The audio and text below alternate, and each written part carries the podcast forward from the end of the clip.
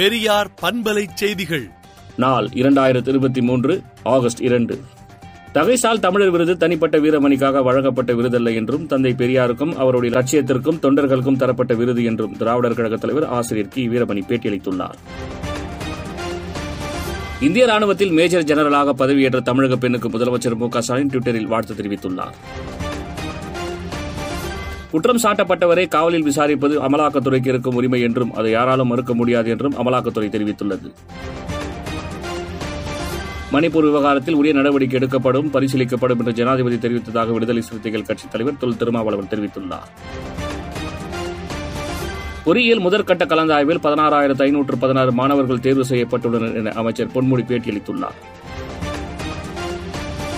சென்னை எழும்பூரிலிருந்து மதுரை செல்லும் தேஜஸ் விரைவு ரயில் இனி தாம்பரம் ரயில் நிலையத்தில் நின்று செல்லும் என தென்னக ரயில்வே அறிவித்துள்ளது. நாடாளுமன்றத்தில் ஜனநாயகம் இல்லாத நிலை உருவாகியுள்ளது என மணிப்பூர் விவகாரம் தொடர்பாக ஜனாதிபதியை சந்தித்த பின் மல்லிகார்ஜுன கார்கே பேட்டியளித்துள்ளார். நாடு முழுவதும் ஒன்பது ஆண்டுகளில் மழை வெள்ளத்தால் பதினேழாயிரத்து நானூற்று இருபத்தி ரெண்டு பேர் பலியாகியுள்ளனர் என ஒன்றிய அமைச்சர் தகவல் தெரிவித்துள்ளார். மராட்டியத்தில் கிரெயின் விபத்தில் உயிரிழந்த இரண்டு தமிழர்களின் குடும்பத்தினருக்கு தலா ரூபாய் மூன்று லட்சம் வழங்க முதல்வர் மு ஸ்டாலின் உத்தரவிட்டுள்ளார்.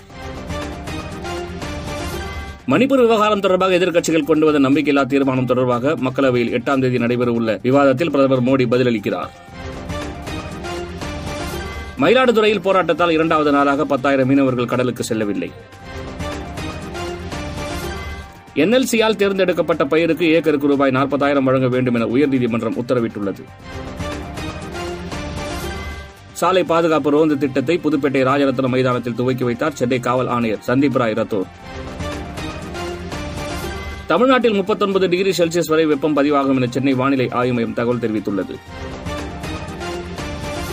ராமநாதபுரத்தில் ஆகஸ்ட் பதினேழில் திமுக தென்மண்டல வாக்குச்சாவடி பொறுப்பாளர்கள் பயிற்சி பாசறை கூட்டம் நடைபெறும் என அமைச்சர் துரைமுருகன் அறிவித்துள்ளார். சீனாவை தாக்கிய டோக்சோரி புயல் வெள்ள பாதிப்பில் சிக்கி இருபது பேர் பலியாகியுள்ளனர். வங்கதேசத்தில் டெங்கு காய்ச்சல் பாதித்து உயிரிழந்தோர் எண்ணிக்கை இருநூற்று அறுபத்தொன்றாக அதிகரித்துள்ளது. ஆஸ்திரேலியாவின் கடற்கரையில் ஒதுங்கியது இஸ்ரோ ராக்கெட் பாகம்தான் என்று ஆஸ்திரேலியா விண்வெளி நிறுவனம் அறிவித்துள்ளது. விடுதலை நாளேட்டை விடுதலை டாட் இன் இணையதளத்தில் படியுங்கள்.